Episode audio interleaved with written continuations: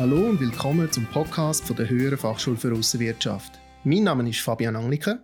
Ich bin der Giovanni Darino. Und wir beide führen euch durch die erste Folge von dem neuen Format. Wir bekommen immer wieder fachliche Fragen von aktuellen und ehemaligen Studierenden zu Themen aus der Weiterbildung, aber auch ganz grundsätzlich aus dem Berufsalltag. Das Problem hier dabei ist, dass die Antwort auf diese Fragen in vielen Fällen vermutlich nicht nur der Fragesteller, sondern auch für andere Berufsleute in ähnlichen Situationen interessant sein dürften.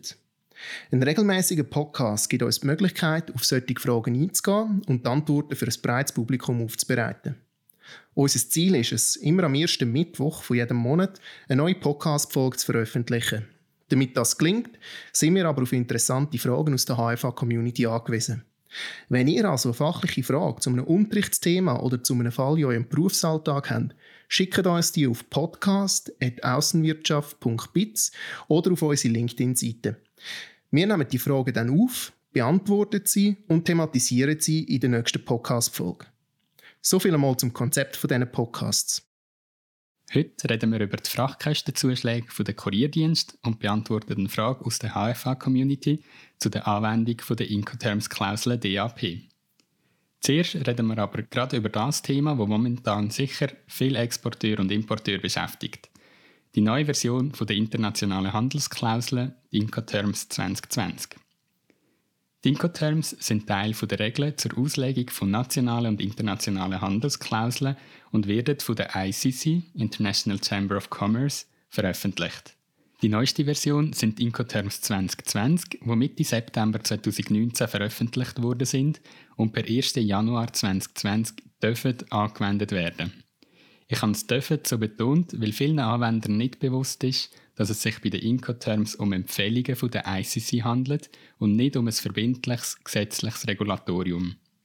Grundsätzlich kann man sagen, dass sich im Vergleich zu der Vorversion 2010 relativ wenig geändert hat. Okay, und wie sehen denn die Änderungen konkret aus? In der 2020er Version gibt es neu die Incoterms-Klausel DPU, was für Delivered at Place Unloaded steht oder auf Deutsch geliefert benannter Ort entladen. Wenn man dem genauer nachgeht, stellt man aber fest, dass es sich da nicht um eine komplett neue Klausel handelt, sondern um die umbenannte Klausel DAT, Delivered at Terminal, aus der Version 2010. Durch die Änderung soll schon aus dem Namen hervorgehen, dass die Entladung vom Material in der Verantwortung vom Verkäufer liegt. Dazu kommt, dass man das T für Terminal draussen haben weil die meisten davon ausgegangen sind, dass man in dem Fall immer ein Schiffsterminal oder ein Flughafenterminal als Bestimmungsort hat müssen angeben. Das ist zwar auch schon in der 2010er Version nicht der Fall gewesen, aber wegen dem T im Namen haben das die meisten nicht so verstanden gehabt. In dem Zusammenhang haben sie auch die Reihenfolge der Klauseln getauscht. Es erscheint jetzt in der 2020er Version zuerst die Incoterms-Klausel DAP und dann DPU. Das heißt also, dass DPUs DAT ersetzt? Ganz genau. Eine weitere Änderung betrifft den Deckungsgrad der Versicherung bei den beiden I-Klauseln, also bei ZIP und ZIF. Bis zu den Incoterms 2010 ist der Verkäufer bei beiden Klauseln verpflichtet, auf eigene Kosten die Warentransportversicherung zu der Mindestdeckung gemäß Institute Cargo Class C abzuschliessen. Neu wird in den Incoterms 2020 der Grad von Versicherungsschutz zwischen den beiden Klauseln ZIP und ZIF unterschieden. Bei der Klausel ZIF ist der Verkäufer weiterhin für die Mindestdeckung gemäß Institute Cargo Class C verantwortlich. Bei der Klausel ZIP hingegen wird neu eine Deckung gemäß Institute Cargo Class A verlangt. In beiden Fällen steht es den Parteien allerdings offen, sich auf eine geringere bzw. höhere Deckung zu einigen. Praktisch alle Transportversicherungen weltweit richten sich nach der Institute Cargo Clauses, wo von der International Underwriting Association of London herausgegeben werden. Es wird dort zwischen drei verschiedenen Deckungsgraden unterschieden. Clause A, respektive Deckungsgrad A, bietet den höchsten Versicherungsschutz und deckt alle Risiken ab. Klasse B bietet Deckung für ausdrücklich genannte Risiken und Klasse C bietet einen Mindestversicherungsschutz gegen ausdrücklich genannte Schadenereignisse. Bei allen drei Versicherungsklauseln muss man allerdings die Ausschlüsse beachten. Alle Risiken heisst eben doch nicht in jedem Fall, dass alle Risiken gedeckt sind. Dann wird in der Incoterms 2020 noch eine neue Option bei der Incoterms-Klausel FCA in den Bedingungen A6 bzw. B6 angeboten. Die Option betrifft Seefrachtsendungen, wo ein Konnoissement, also ein BL, mit dem Shipped on Board Vermerk gewünscht ist. Bei der FCA-Klausel gilt die Ware schon mit der Übergabe an den ersten Frachtführer als geliefert. Der Verkäufer hat darum grundsätzlich kein Recht vom Frachtführer ein Bordkonnoissement zu bekommen. Weil aber der Verkäufer insbesondere bei einem Akkreditiv das Bordkonnoissement mit den restlichen Unterlagen der Bank muss einreichen muss, braucht er die Sicherheit, dass er das Bordkonnoissement vom Frachtführer bekommt. Aus dem Grund hat man eine zusätzliche Option in der Regel A6 bzw. B6 eingeführt, wo sagt, dass bei entsprechender Vereinbarung der Käufer seinen Frachtführer muss anweisen im Verkäufer ein Konnoissement mit dem An-Bord-Vermerk auszustellen. Der Verkäufer ist dann verpflichtet, das Transportdokument im Käufer auszuhändigen. Das wäre der Hauptunterschied zwischen der Incoterms 2020 und der Incoterms 2010. Der Aufbau und die Reihenfolge der Regeln hat sich auch noch geändert und es gibt ein paar weitere kleine Anpassungen, die wahrscheinlich die wenigsten Anwender betreffen. Wenn ihr die ganzen Änderungen nochmal nachlesen wollt, dann findet ihr auf unserer Homepage www.außenwirtschaft.biz den Artikel Incoterms 2020 Evolution statt Revolution.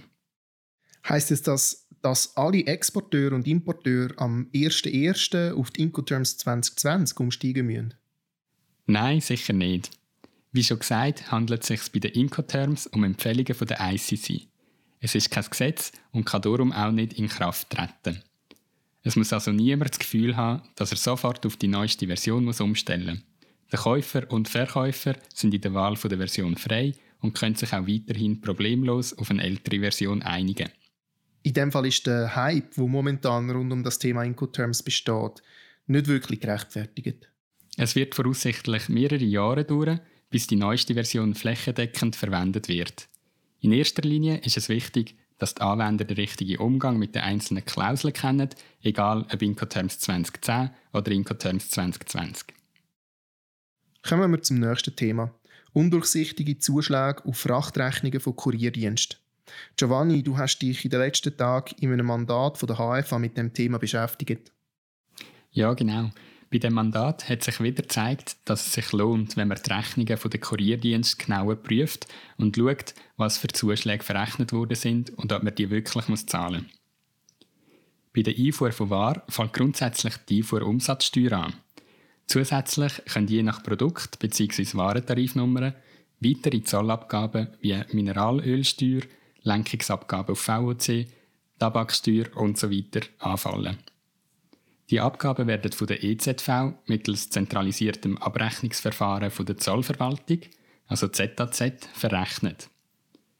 Wenn der Importeur kein eigenes ZAZ-Konto hat, dann werden die Abgaben im Kurierdienst belastet. Der verrechnet die Kosten natürlich weiter an Importeur zusammen mit den Frachtkosten.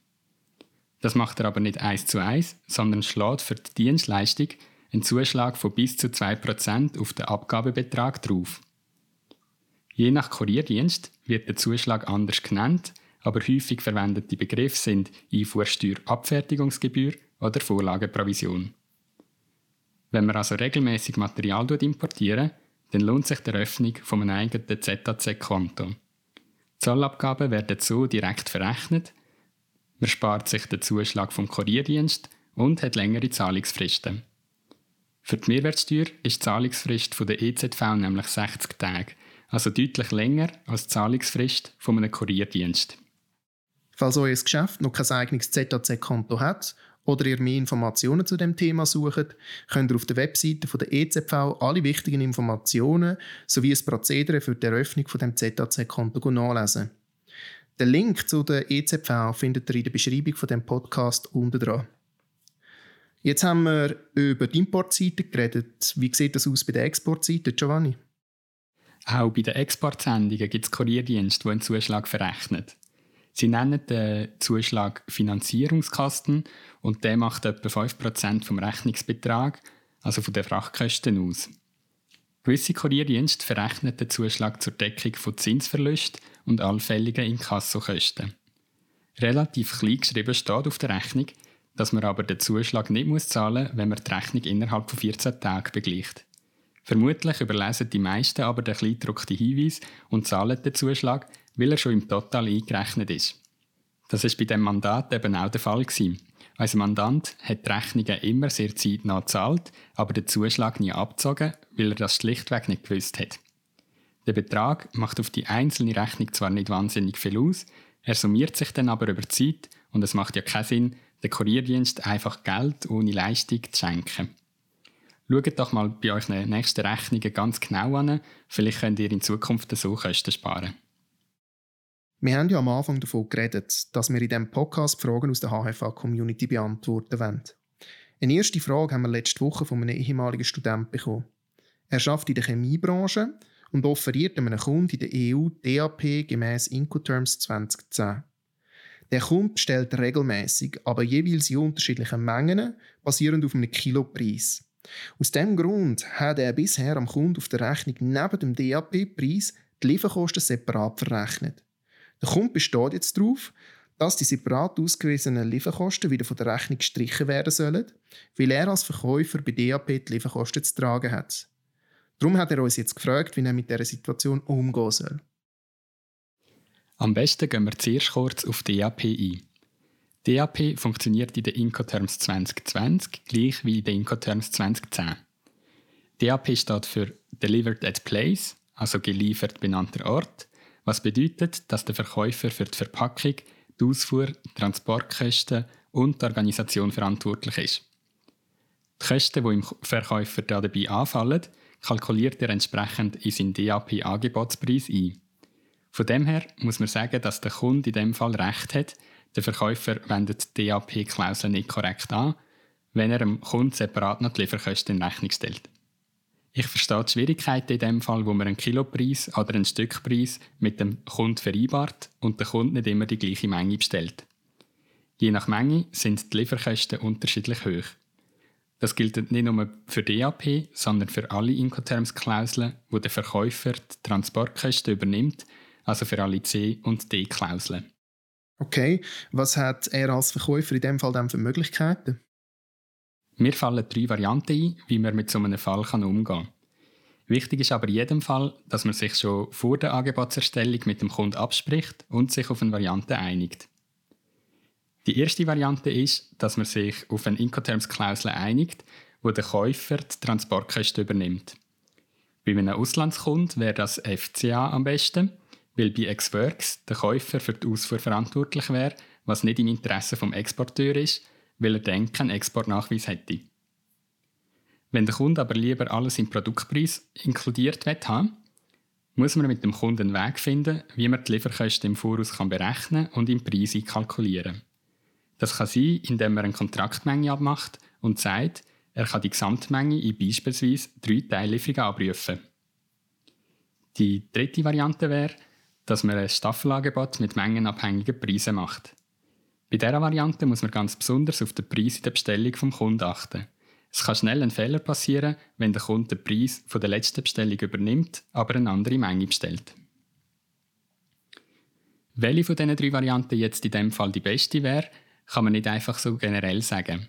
Der Fall zeigt wieder, dass sich Käufer und Verkäufer in der Verhandlung genau überlegen müssen, welche Klauseln für sie akzeptabel sind und welche Auswirkungen die jeweilige Klausel für sie haben. Von dem her ist es sehr wichtig, dass nicht nur die Auftragsabwickler, sondern auch die Einkäufer und Verkäufer verstehen, wie die einzelnen Incoterms-Klauseln funktionieren und welche Folgen sie auf die Geschäftsabwicklung haben. Das wäre so wie gewesen. Wir hoffen, ihr könnt von dem Podcast etwas für euch mitnehmen. Vielen Dank für euer Interesse. Die nächste Podcast-Folge findet ihr ab dem 4. Dezember 2019 auf Soundcloud und natürlich auf unserer LinkedIn- und Facebook-Seite verlinkt. Wenn ihr Fragen habt, die wir in der nächsten Folge aufnehmen sollen, dann schickt uns die per E-Mail auf podcast.aussenwirtschaft.biz. Natürlich sind wir auch sehr neugierig auf euer Feedback zum Podcast. Am Mikrofon verabschiedet sich der Giovanni Darino und der Fabian Angliker.